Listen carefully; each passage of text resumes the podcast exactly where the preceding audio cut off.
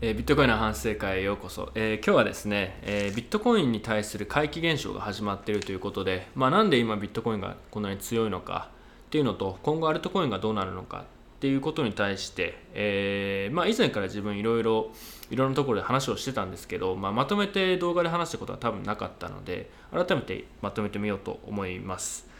でえーまあ、こういう話をするとですね、まあ、ビットコインが今強くてアルトコインは今後ダメだよねみたいな話をするとですね、まあ、それはポジトークだろみたいな指摘があったりとか、えーまあ、あとはバイアスは確かにあると思うんですけど、えーまあ、ただしですね、まあ、客観的に見て今いろいろビットコインに戻ってきているところがあってですねでアルトコインに正直みんな時間を使いすぎてたりとかリソースをだ、ね、取りすぎなんじゃないのかなと思うところがあって、まあ、そこら辺について自分の意見を述べていこうと思います。であともう一個ですねそのビットコインをしたりするとそのマキシマリストとかっていうまあ批判みたいなのが国内外であってですね、まあ、海外の方が多いのかなと思うんですけど、えー一応事前に明確にしておきますけど自分はアルトコインを開発したりとか、えーアルトコインについて調べたりだったりとかいろいろやってみるっていうのは別に否定はしないですしいいと思うんですけどただ単純にですね、まあ、ビットコインを結構無視して、えー他のチェーンだったりイーサリアムその他もろもろですね含めてっていうのをやるっていうのが結構多いんですけどそれってそれ自体もかなりリスクになるんじゃないのかなと普通に思ってるところがあってですね。えー正直に言うとまああのー他のブロックチェーン系のものに集中する企業とかが多いってところに対してなんか自分個人としては非常にこう不可解だと思うところがあるんですけど、まあ、じゃあなんでそう思うのかみたいな話も一部していきます。でこの放送はですね、まあ、正確なこういうことが起きるよという予想ではなくて、えー自分が一応今のうちに意見をまとめておいて、まあ、半年後1年後くらいにどうなったのかみたいなところを、えー話せればいいかなというふうに思っています、まあ、なので答え合わせをくらいで考えていただければというところですでは見ていきましょう、まあ、結構これねちゃんと話すとすごい長い放送になってしまうのでできるだけパッパパッパと要点を言っていこうと思うんですけどまず現状の把握からですね、現状ですけどビットコインのドミナンスが回復してきていてですね、年始に、暗号通貨市場全体に対してビットコインの、市場がドミナンス、まあ、シェアですね。占有率が50%くらいだったのに対して現在それが65.5%くらいまで上がっています。ということはつまりアルトコインは相対的にビットコインに対して下げていてですね、えーその市場のシェアっていうところだけでも、まあ、ビットコインへの回帰が起きているってところは見て取れると思います。でこれ理由はいくつかいろいろ重要なのはあると思うんですけど自分が少し前からビットコイン研究所の方とかでいろいろ言っていたこととしては、まあ、アルトコインに、えーまあ、特に ICO とかですね、え規制だったりとか法律的な観点からのいろんな懸念とかがあって、まあ、それが理由で、えー取引所から上場廃止されてしまったりだったりとか、えま、SEC から呼び出しが食らってプロジェクトが潰されちゃったりとか、ま、そういうようなものがあったりとか、えー法律的な観点からのやっぱ懸念みたいなのが結構あるのと、まあ、あとは単純にその今までアルトコインとか盛り上がって相性とかやって盛り上がってたのがやっぱり中身あんまりないよねっていうのがだんだんそれが明らかになってきてしまっているものが多くてですね、まあ、そこは普通にアルトコイン全体への、まあ、信任が下がってきているというところはありますよね。あとは投資層の変化っていうのがあって17年とかは特にまあ一般投資家って呼ばれる人たちがまあ一般人ですね要は、えービットコインとか他のアルトコインとかを買って盛り上がっていたところに対してで彼らは結構やっぱり安いアルトコインだったりとかを買ってワンチャン目指すみたいなところだったところから、えー機関投資家だったりもう少しこう洗練された投資家っていうのが、え主要なプレイヤーとして入ってきているっていうところがあってまあそこら辺をかん、まあ、考慮してもその機関投資家みたいなちゃんとした投資家みたいな人たちはその草コインにはいわゆる 投資とかしないので基本的にはもっと流動性があって、まあ、トレードのしやすいものトレードのツールだったりとか市場が整っているものに投資をしていくだろうということで、まあ、そこの変化があって、えーまあ、ビットコインだったりイーサーだったりとか、えーまあすでに強いアルトコインにお金がもっと流れていくみたいな現象が起きるんじゃないかみたいな話はしていました。はい、なので、えーまあその観点とかとかだけから考えても、まあ、ビットコインにお金がもう少し集まっていくだろうっていう現象はもう少し続くのかなと思うところはあります。ただしですね、えー、自分がビットコインに対してかなり強気でアルトコイン他のものに時間とかリソースを取りすぎなんじゃないかと思うくらいなのはですね別に短期的な市場の動きではなくてですね正直それはまあどうでもいいところがあるんですよ。で主要なアルトコインはですね今、まあ、ビットコインに対して弱いですけど今後なんかのタイミングで吹いたりする可能性は全然あると思っていて、まあ、それは正直どっちでも自分はいいというかあんまり関係ないんですね。どちらかというと自分がビットコインに対してすごい強気なのは、えー、まあなんかもう少し土台の技術的なトレンドだったりとかもう少し長い視点の話なんですけど、えー、じゃあなんでビットコインが今いろいろ復活復活というかね勢いをさらに増していているのかって話なんですけど、えー、まあ一番やっぱり分かりやすいのがライトニングだったり、えー、セカンドレア技術がどんどん進歩してきていることであることと、えー、まあ、リキッドとかサイドチェーンの技術がどんどん実用的になっているっていうところだと思います。でライトニングですね、えこれはまあちゃんと追ってる人には分かると思うんですけど、えライトニングのやっぱ進化のスピードがかなりすごくてですね。なんかそのそれだけを見ても自分はビットコインの開発コミュニティだったりとかユーザーコミュニティの底力みたいなものをすごい感じるんですけどこれがですね、え去年くらいから、えいろんなところで自発的にこういろんな国、まあ、ドイツだったりアメリカだったりとかまあ、日本でもライトニングのイベントみたいなのあったりしますしそういうものがいろいろ盛り上がり始めていてですね、えー、想像以上にこう自発的に盛り上がってるなってところがすごく重要だと思っていて、えー、2017年くらいですねビットコインのそのスケーリングどうするんだとかブロックサイズの問題とかがあってあとハードフォークをしてビットコインとビットコインキャッシュに分かれたみたいなのがあったと思うんですけどあの年はですねやっぱりビットコインに対してはかなりこうダメージが大きい年だったと思うんですね。でビットコインがいろいろ内部で揉めてるような感じになってる間にえー、イーサリアムだったりとか他のアルトコインにすごくお金が集まったりとか注目が集まったりしてビットコインの市場占有率もまあ一時期30%ちょっとくらいまで落ちたんですかね、まあ、かなり下がったんですよ。でこの前イーサリアムとかがビットコインの市場規模を抜くんじゃないかっていうふうに言う人もいましたし自分も正直あのタイミングでそれが起きてもまあおかしくはないかなと思うくらいだったんですよ。なのでそういうダメージはあったんですけど、えー、まあようやくライトニングネットワークが、えー、メインネットでローンチして出てきてでその技術進歩だったりとか浸透のスピード、えー、ノード数の、えー、変化とかえー、お金がライトニングネットワーク上に対立するお金の、えー、成長率だったりとかを見ていると、えー、やっぱりこう重要なプレイヤーっていうのは抜けていなかったのと彼らを中心にまたビットコイン関連の開発がすごく盛り上がっているのと新しい層だったりとか今までビットコインではこういうのできないからって言って他のブロックチェーンとかアルトコインに行ってた人たちが戻ってきたりとかですね、まあ、そういう現象が起きているっていうのがすごくこう個人的にはえー、ファンダメンタル的にこう重要かなと思っています。まあ、開発コミュニティがやっぱりこうすごく勢いが戻ってきてるんですね。で、ライトニングみたいなものが、えー、成熟していくと、スピードとかコストを売りにしていたアルトコインは大部分、まあ、正直、戦えなくなるだろうなと思うところがあって、えー、まあ、そこだけを見てもやっぱりビットコインに今いろんな波が来てるなと思います。でもう一つはですね、まあ、リキッドとかですね、まあ、サイドチェーン。でリキッドは、まあ、あのトークンを扱えるブロックストリームのサイドチェーンソリューションなんですけど、えー、リキッドで思うのはですね今だとトークンの発行っていうのはイーサリアムがやっぱり一番強くてそこでトークンを発行するのが、えデフォルトになっていますけど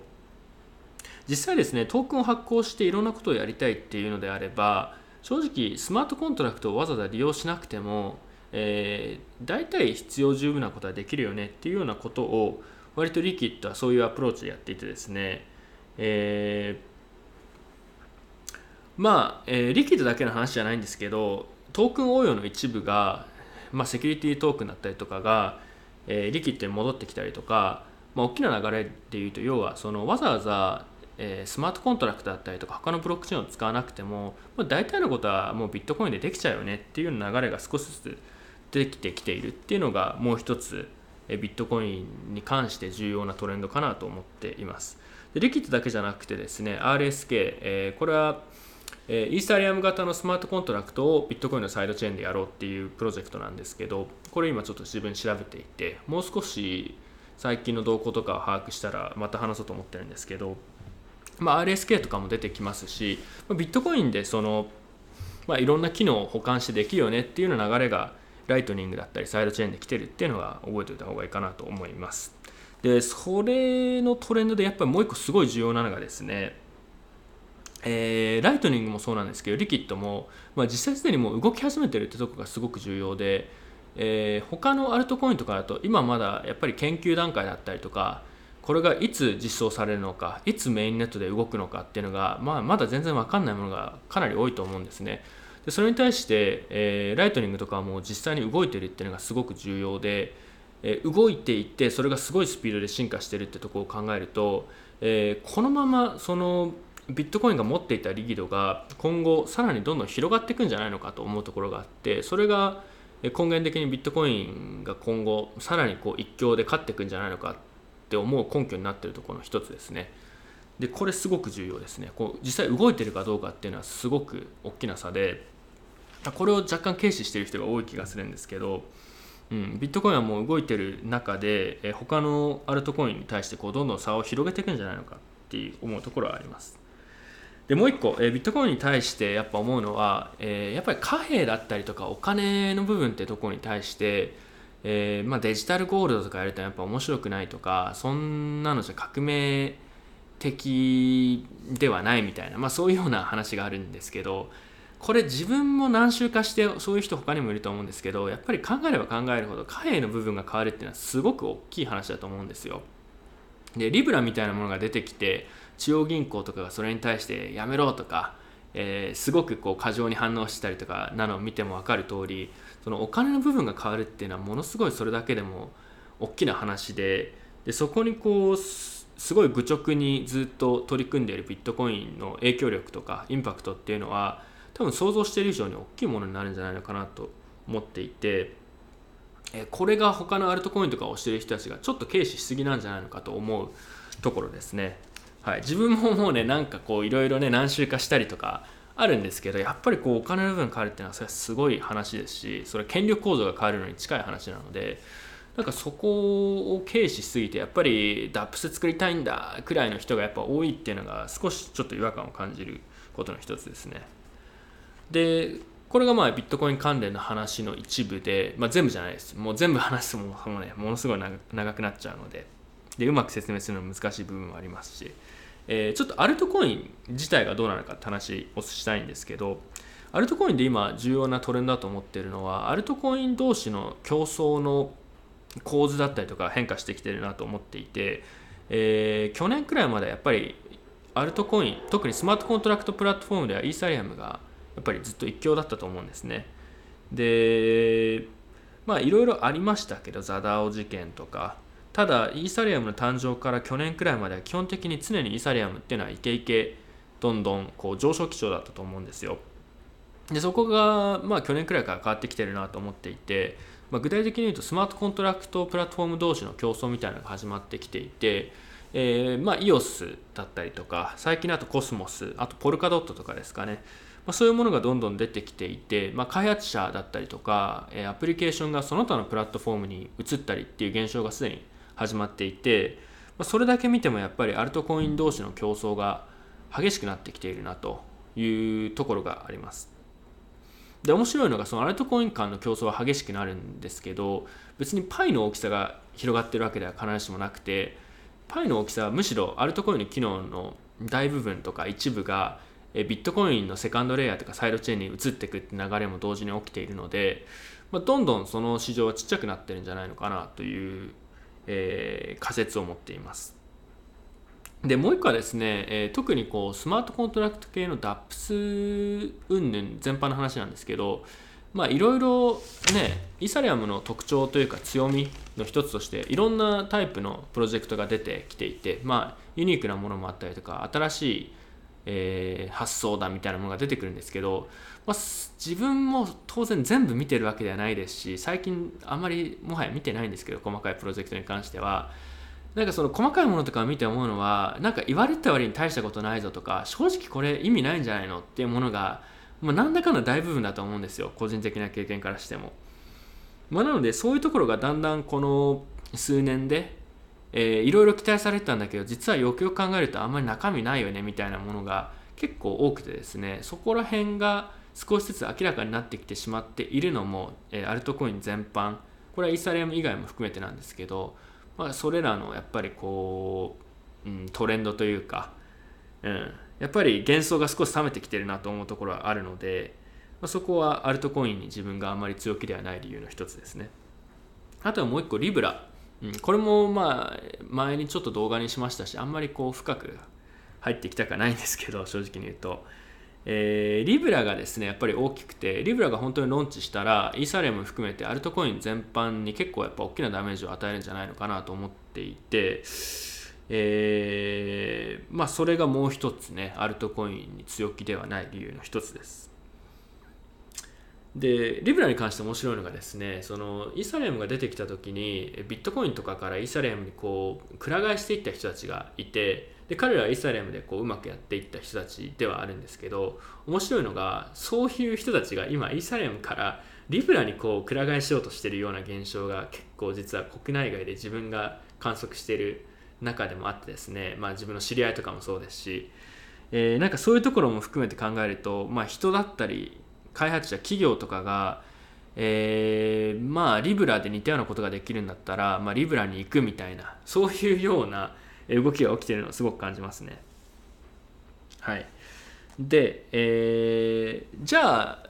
例えばじゃあビットコインが今結構いろいろ強くてアルトコインには弱気だと仮にしてそうするとじゃあリブラみたいなものに行けばいいじゃないかっていうような人もいると思うんですよでそれはビジネス戦略としてまあ必ずしもうんまあ悪くはないのかもしれないですし、まあ、それぞれの判断だと思うんですけど自分個人はやっぱりリブラみたいなものにあんまり興味ないんですよ。それは自分がその興味を持った暗号通貨の、まあ、分散されたネットワークだったりとかセンサーシップリジスタンスがあるみたいなものの視点から考えるとリブラっていうのはあ、まあ、全然面白くないっていうその企業の連合ですし基本的には。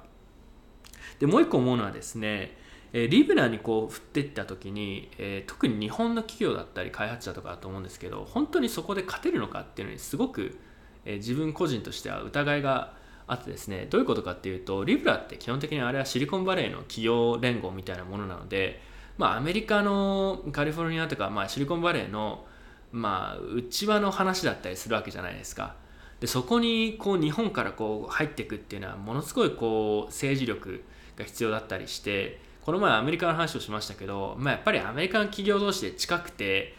常にこういろいろ話をするような関係性にあるとやっぱりあそこは仲が良くてですねそこに入っていくのはなかなか難しかったりすると思うんですよ。でそういう話はま政治だったりとかの話なので果たしてその領域で勝てる人たちがどれくらいいるのかっていうのにすごくこう疑問を感じるところがあるんですよ。で、まあ、それをやりたいとかそれができるのであればそれは一つの戦略だと思うんですけどちょっと自分が思うのはあのなんかそのリブラみたいなものそもそも何で暗号通貨をやりたいんだろうってところがあまり明確じゃない人が結構いるんじゃないかなと思っていて特にあのリブラを推してる人たちの中で結構若い人たちとかもいるんですけどまあ余計なお世話かもしれないですけどその若い人たちがその政治ゴリゴリの世界でやってもあまり優位性があるとも思えなくてですねなんか果たしてそこら辺まで考えてやってるのかなとなんか思ってしまうところあるんですよね。はい、なので別にリブラとかに振る人たちも出てくると思いますしリブラ的なものとビットコイン的なものの二極化みたいなものが、まあ、長期的に考えるとあるのかなと思うんですけど果たしてその前者に振ることが、うん、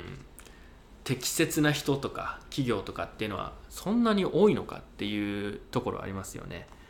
うん、それだったら最初からもうビットコインみたいなものに、えー、貼っとくっていう方がもしかしたら、ね、まともなリソースの使い方かもしれないですしっていうところです。はい。というわけで、えー、いろいろ話しましたけどちょっと最最後の方に入っていってもう一回ポイントをまとめます。結論から言うとですね、まあ、ビットコインに強気な理由としては、まあ、ビットコインのファンダメンタルがいろいろやっぱりいいなってところがあって、まあ、他のアルトコインを引き離してビットコインがどんどん伸びていくような条件が揃ってるからっていうところがありますであとはやっぱりその貨幣の部分ってところをずっと愚直にやってるビットコインでそこの影響は自分はやっぱり大きいと思っていて、えー、それだけをとってもやっぱりビットコインにもう少しちゃんとこう軽視をしないそこをいろいろ考えるえー、重要性あるのかなと思います。で、アルトコイン自体はですね、まあ、いろんな競争関係が変わってきたりとか、競争が激化したりするようなところもあって、あとはリブラみたいなものが出てくると結構やっぱり辛いよねってところが、全体的に自分がアルトコイン全般にそんなに強気ではない理由です。うん。はい。というわけでね、えー、これが基本的な話なんですけど、えー、最後ここまでまビットコインがじゃあすごい最近良くてアルトコインちょっとどうなの？みたいな話が多かったんですけど、まあ、こういう話をねしてる人は他にも実はちょいちょいいますし、えー、こういう話をすると逆に自分でもなんかビットコイン課題あるよねって話もしたくなっちゃうような性格なので最後その話をしようと思います。でビットコインにもですね当然懸念はいろいろあってまあ、プルフォーワーク自体の妥当性だったりとか、プルフォーワークの課題の話、長期的な、とか、あとリブラみたいなものが、えー、ローンチして受け入れられていったとして、そうするとまあビットコインみたいなものはもう禁止にしようとか、そういう法律的なプレッシャーだったりとか、そういう戦いみたいなものがもしかしたら起こるんじゃないのかなというところはあります。そこは懸念ですよね。であとはもう一個これすごく大きいと思うんですけど、えー、まあ、ビットコインに興味あるけど入ってこない人が結構多い理由の一つとして、え、ビットコインでを使ってそこでビジネスを構築したりビジネスモデルを作ったりするのが結構難しいっていうところがあって、えー、まあ、それだったら例えばイーサリアムとかでトークンを作って IC をするとかよくわからない DAPS を作ってそれでこう中のトークンを売るだったりとか、まあ、そういうモデルの方が結構儲かるっていうのがあってですねえー、まあ、それがビットコインにあまり人とか企業が入ってきてない理由の大きなところの一つだと思うんですけど、これはやっぱりビットコイン課題としてありますよね。ライトニングが盛り上がってきてるって話をしましたけど、えー、その上でどういうビジネスを構築すればいいかってところはまだ答えを出している企業はほとんど多分なくてですね、え自分はそれはそのうち出てくるんじゃないのかなと。この半年1年くらいで形が見えてくるんじゃないのかなと思ってるんですけどまだやっぱりちょっと早い。それだったらなんかアルトコインでもいじるわそっちの方がやっぱり儲かるわっていうような人が多いのもまあなんとなく理解できますよねでもう一個はですねそのこれはビットコインの懸念では必ずしもないんですけど、え冒頭で言った通り別にアルトコインを使って何かをやったりとか、えー、いじったりとかいろいろ調べたりするのは別にそれ自体は悪くないと思いますし、えー、なんかアルトコインの中からやっぱりすごい面白いイノベーションみたいなものが出てくる可能性も否定はしちゃいけないと思うんですよね。イーサリアムとかの中でもまあなんか正直、うん、これやってどうすんのみたいなものが多いんですけど自分が把握してない中でかなり面白いものが出てきてるものもあるかもしれないですし、まあ、そこはなんか否定してはいけない。要はマキシマリストみたいな感じで要はあるところに全部を完全に批判するとか否定するっていうのはあんまりやらないようにしてるんですけどなのでそこはイノベーションの可能性はあるので、えー、まあ別にビットコイン以外のことをやってる人がいてもそれはいいと思うんですけどただしですねやっぱりこう全体的にビットコインを軽視しすぎてる企業とかが多いなと、まあ、理由はいろいろあると思うんですけどでそれは彼ら自身にとってもリスクになると思いますしリソースの無駄遣いをしてるなと思わざるを得ないところが結構多いですっていうような話です。はいというわけでね、えー、一応自分の考えを一通り話をしたので、えー、ビットコインに対する前怪奇現象が起きてるっていう話とアルトコインなんで最近あんまりいけてないと思ってるのかみたいな話をしました。でこれをまあ今日ある程度まとめたので、まあ、半年後1年後くらいにどうなってるのかっていうのをまた答え合わせを、えー、しようと思っています。うん。まあ、とりあえず当面はですね、まあ、ビットコインの市場占有率はもう少し上がるんじゃないのかなと思っているのとあとは、えーまあ、ライトニングとか関連の、えー、プロジェクトとかもう少したくさん出てくるのとあとはそのビジネスとして成り立つようなものが、ライトニングとかリキッド、もしくはその他のビットコイン上のプロジェクトとかで出てくるんじゃないのかなというような見通しを個人的にはしています。というわけで、えービットコインに強気になる理由みたいな話をまとめてしました。ではでは。